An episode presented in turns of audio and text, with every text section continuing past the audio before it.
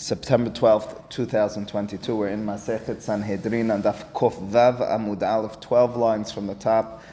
It's the third lo- word on the line. The Gemara continues to be Doresh Pesukim with regards to Bilam. Of course, Bilam was initially mentioned because he was one of those Hedyotot, one of those non kings who uh, don't have a portion in the world to come, the Mishnah said. So while we're at it, we talk about Bilam and we explain and highlight many of the things that he did and said. Says the Gemara, the Pasuk describes Vayar et keni. He saw the Keni. In just a moment or two, the Gemara will make clear that the Keni is a reference to Yitro. Uh, why is it a reference to Yitro? That's his nation, that's his nationality. And we'll have a pasuk in, in, in Sefer Shofetim which will directly relate Yitro, Hoten Moshe, to Keni. So it means that Bilam is looking at Yitro. What happened in the eyes of the rabbis in this moment? Vayisam Mishalon, the Pasuk continues, that Bilam begins to speak. Amar lo Bilam li Yitro, the Hachamim envision it as follows. Bilam says to Yitro, of course the father-in-law of Moshe, Keni, lo hayita imanu be'ota esa, uh, the Kenite, uh, in other words, uh, Yitro, weren't you together with us? Bilam is referring to himself, and we'll see in a moment, Eov in that Eitzah, the Gemara over here, the Gemara more famously the beginning of Masechet Sotan, Daf Yod Aleph, has, and we'll see it in a moment, three individuals as the advisors to Paro. It's a famous Gemara, Shelosha Hayu Be'ota Eitzah. Paro is determining what to do with the Am Yisrael, who's Ram ve'atzum imenu, haven't ithakema lo, pen we're nervous, they're going to become so great, they're multitudes, and the decision is to throw each one of the children, each one of the sons, into the Nile.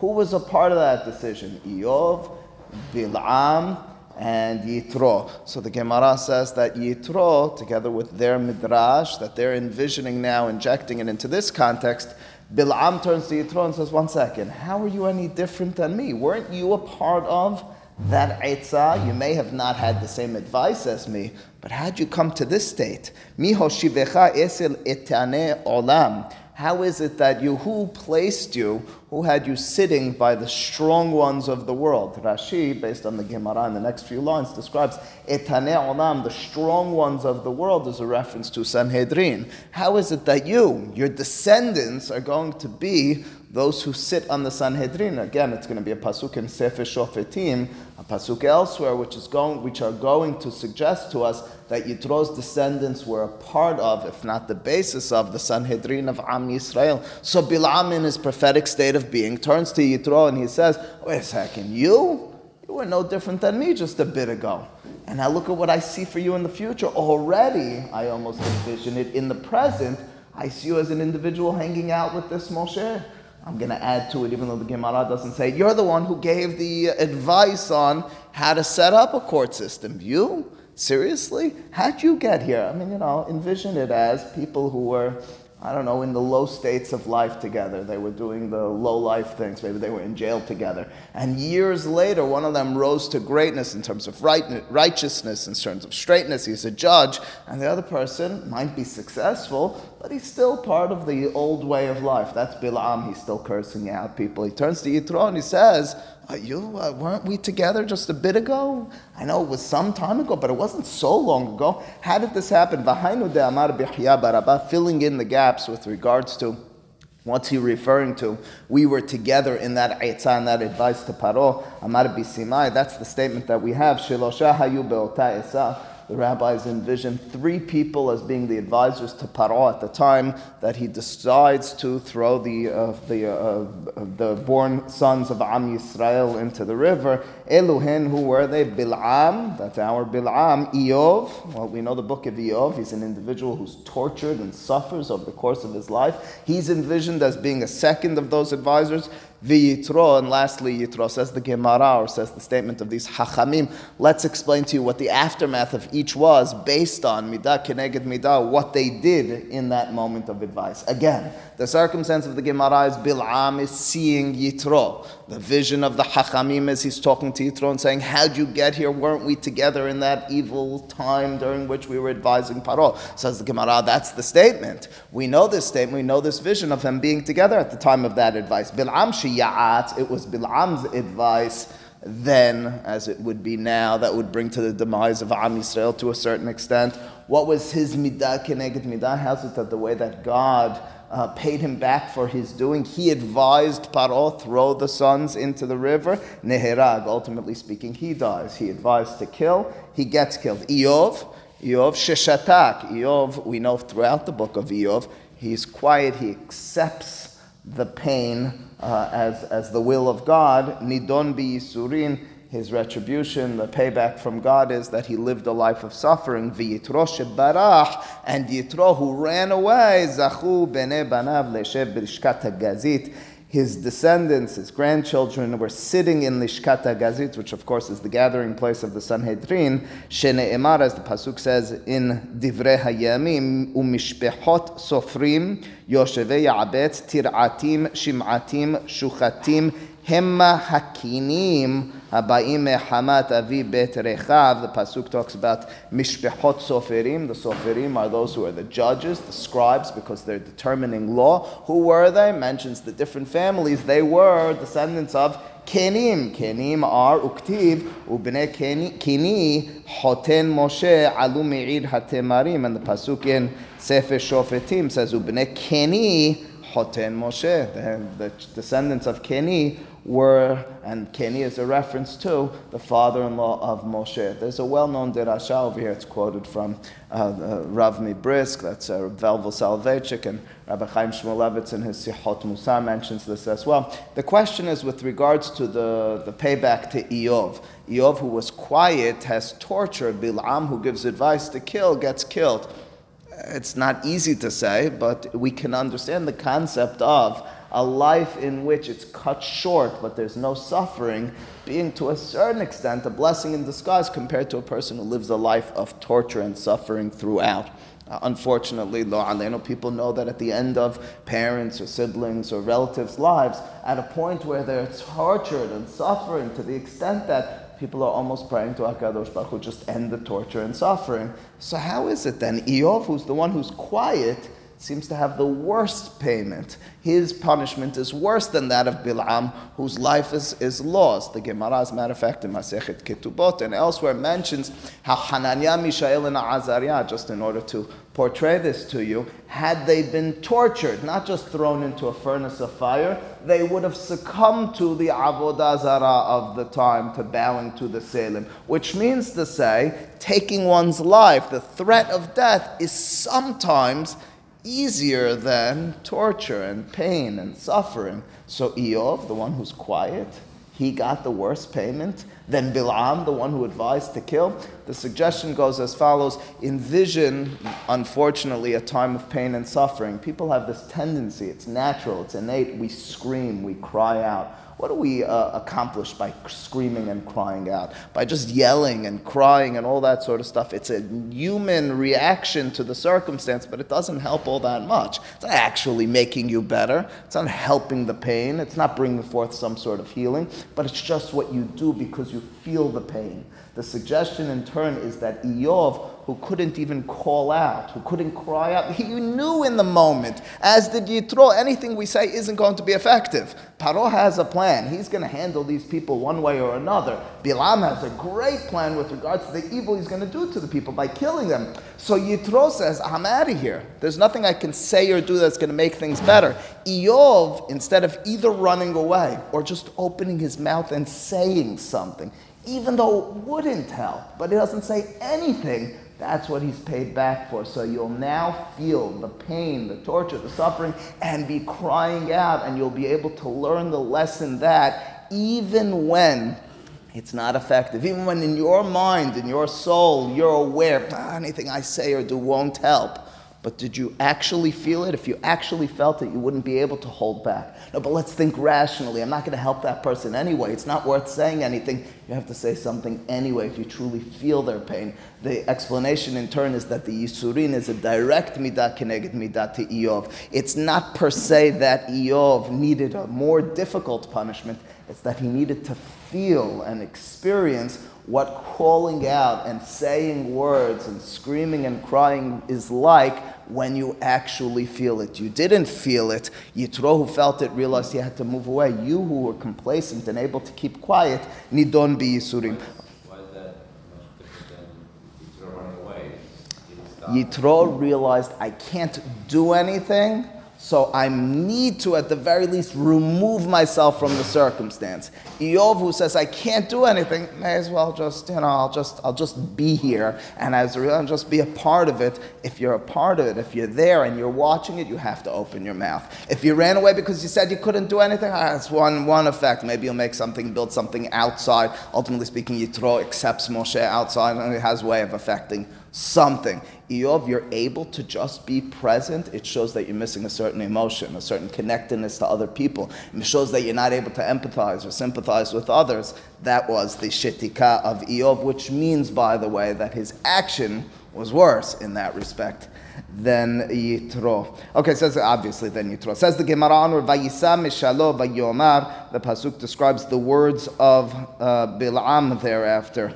Oy miyihye misumo el. Who will be? Uh, who will stay alive? Woe is to he who will stay alive. In other words, no one will stay alive.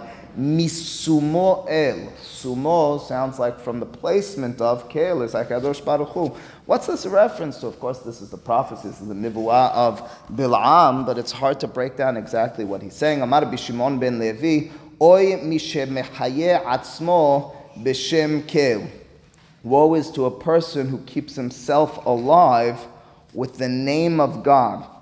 What's that a reference to? Rashi has two interpretations. Either Ra- Rashi writes in his first interpretation, Oy lahem le'otam b'nei adam shemechayin u'me'addenin atzman ba'olam hazeh u'porkin ol Torah me'al savaran u'meshamenin et atzman. What does it mean that a person who leaves himself alive, bisumo kel, it's a person who quote unquote places the name of God upon themselves like Paro says Rashi, a person who thinks they can live the lavish, carefree lifestyle, fulfilling all their desires because they envision themselves as God to a certain extent. Woe is to that person. Alternatively, says Rashi, it's a reference to individuals who, Rashi says, uh, um, it's, uh, oila, uh, excuse me, כשמשים הקדוש ברוך הוא פדיון, פורקין על תורה מעל סברם, משמנים עצמם, משומו אל כשמשים הקדוש ברוך הוא פדיון לעצמו, משלם גמול Lasadikim le'atid lavo. Alternatively, it's a reference to the individual, says Rashi, who, who uh, excuse me, two interpretations. First interpretation of Rashi, I'm sorry. It's the people who make themselves like the God, and that's, that's. Alternatively, says Rashi, it's the people who make them so fulfill their desires, not paying attention to any other person. Misumo el, says Rashi, is at a time when HaKadosh Baruch Hu will uh, place himself. In other words, in the future, during the time of Geulah, the people who were enjoying life and not paying attention to the important things, they'll be paid back. What's the difference between the two? It's just a question of misumo el. Is misumo el a reference to the person? They place the name of God upon themselves. Or is misumo el a reference to HaKadosh Baruch Hu's payback to the person? Uh, Maharsha alternatively says it's a reference to the people who use the name of God in inappropriate circumstances. The Gemara elsewhere describes Yeshua HaNosri as doing so. We've seen individuals throughout who use the name of God in order to weasel their way out of circumstances. That's the people that we're referring to. Amar Hanan, uh, alternative explanation, Oila le'uma shetimmatze b'sha'a she'akadosh baruch hu pidyon lebanav. And says, says Rabbi Yohanan, it's alternatively a reference to uh, the nation who will be there, present, misumo el as HaKadosh Baruch Hu is paying back and finding his way back to his children. In other words, the nation who's still around during the time of the Geulah, Yemot HaMashiach, I feel bad for them if they get in the way, it says Rabbi Yochanan, said Bil'am long ago, uh, between God and his nation, that's us. Gives a mashal for that, Mi metil kisuto ben lavi lelevia b'sha'ah kakin ze im ze. says, imagine a... Uh, a, uh, a, a lion and a lioness of, of coming to have relations one with the other, and a person has the audacity, the nerve, the courage to place his clothing in between the two of them. Person and his garment will be torn to shreds.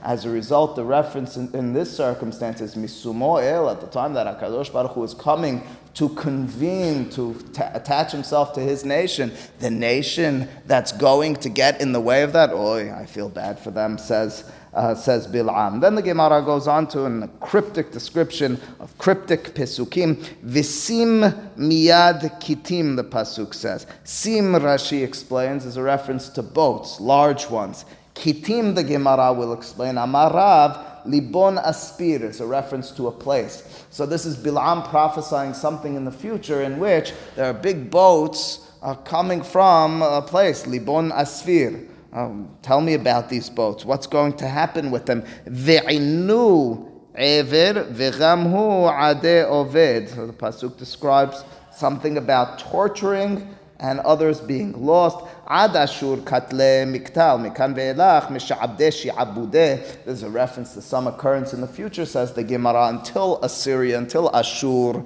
uh, this, uh, this, this nation is going to come on these boats from that place, are going to be wiping out and killing everyone in their way. From then onward, from Ashur onward, they're going to be enslaving others. What's this a reference to? Very difficult. Rashi says Romi, something about the Roman persecution and time period. Not fully clear, not, I mean, I guess we have to experience it we have experienced it, and looking back and understanding it. But that's what the Gemara has over here. Then the Gemara goes on to the pasuk of Bil'am, uh, turning to Balak and saying, Chalas, I'm done. Hineni holech le'ammi. I'm going to my nation. I'm returning back to my people, says Bil'am,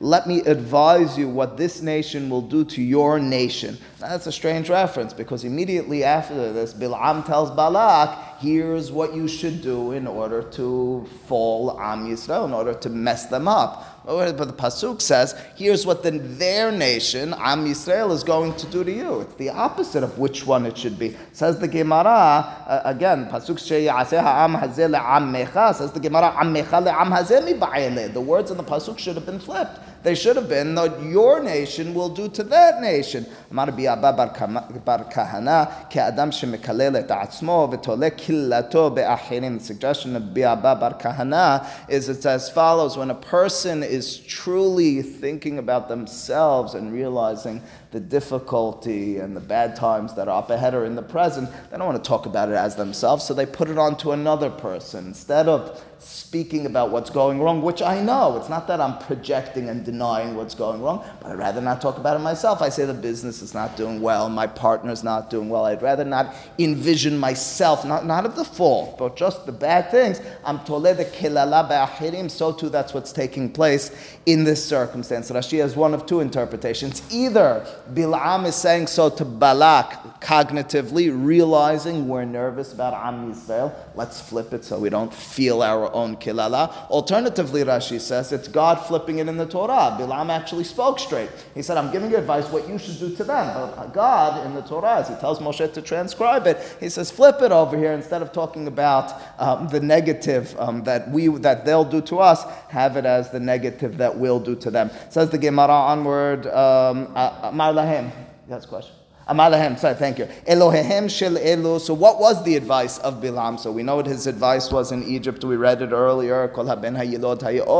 What's his advice in this circumstance? How's he going to get Am Yisrael? Well, we know what happens in the Shittim. Here's the Hachamim's full portrayal of it with all the color and all the details. Amalahem Elohehem shel elu. Uh, says Bilam to Balak, you should know the God of these, meaning Hakadosh Baruch Hu. He hates inappropriate, illicit sexual behavior. Vehemit avim likle pishtan. And they're interested in clothing made of linen.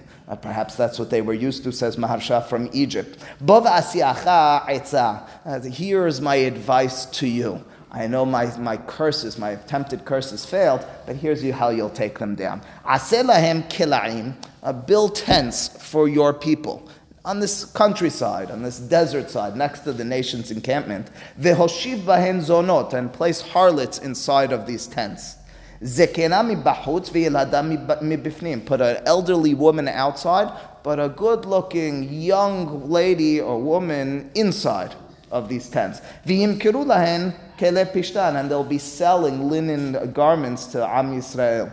Asa Asalahin kilaim. Uh, indeed, Balak listens and he does it. Mahashelegad betai simot. Uh, betai shimot. The pasuk, uh, the Gemara describes exactly the distance, uh, which seems to be a, a, a long spanning distance from one place to the next. He sets up these tents. He's ready to do this. He's putting all his efforts, all his money, all his abilities into this. And indeed, Balak listens to Bilam. He places harlots at the uh, tents. It's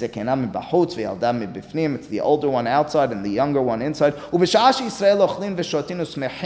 And as Am Yisrael, keep in mind, they're doing well. They don't even realize the threat of Moab at this time period. Uh, life is good in the desert. They're eating, they're drinking, they're happy. And then they go, it's not really our vision of Am Yisrael in the desert. We generally speaking envision it as, uh, I don't know, uh, a cacti and uh, hot day, hot summer days and nights. Alternatively, says the Gemara, they're having a decent time, and they're walking through the marketplace in the desert in the wilderness. Omeret lo hazikena, the older woman who's sitting outside of the tent, would say to one of the passerbys of Am Yisrael, Aren't you looking for linen clothing? Zikena omeret lo b'shaveh. The elderly woman on the outside of the tent would say the price, the true price, the exact price of the garment. V'yalda omeret lo b'pahot. And then the inside the tent, she'd call out. The younger one would say, "Hey, grandma, mom, get out of the way. Let's give it to him for cheaper. Let's give him the lower price." Also, it's already enticing. It's not only her good looks, it's not only her youthful uh, uh, disposition, it's the fact that she's giving the lower price that's getting them in Am Yisrael. It happened two, three times. Ve'achar or merit law. And ultimately speaking, once the guy was enticed to the extent that he's been, well, these women, they're so excited about me. They're giving me the lower prices than their own people, than their own relatives are suggesting. Hare'at, the woman would say to them, You want to know why we're giving you the low price? The young one would say, Kid bin by it. You're like one of us. You're like a part of our household. Shiv, have a seed. Uh, take, take a seat and choose for yourself. I mean, you know, this is, this is typical uh, seductive behavior. This is manipulation at its best. Amoni munach etzla, and then that she would have jugs or uh, uh, pitchers of, of wine from the uh, Amonim uh, lying and, and, and placed next to her. Of course, wine will be a part of the seduction.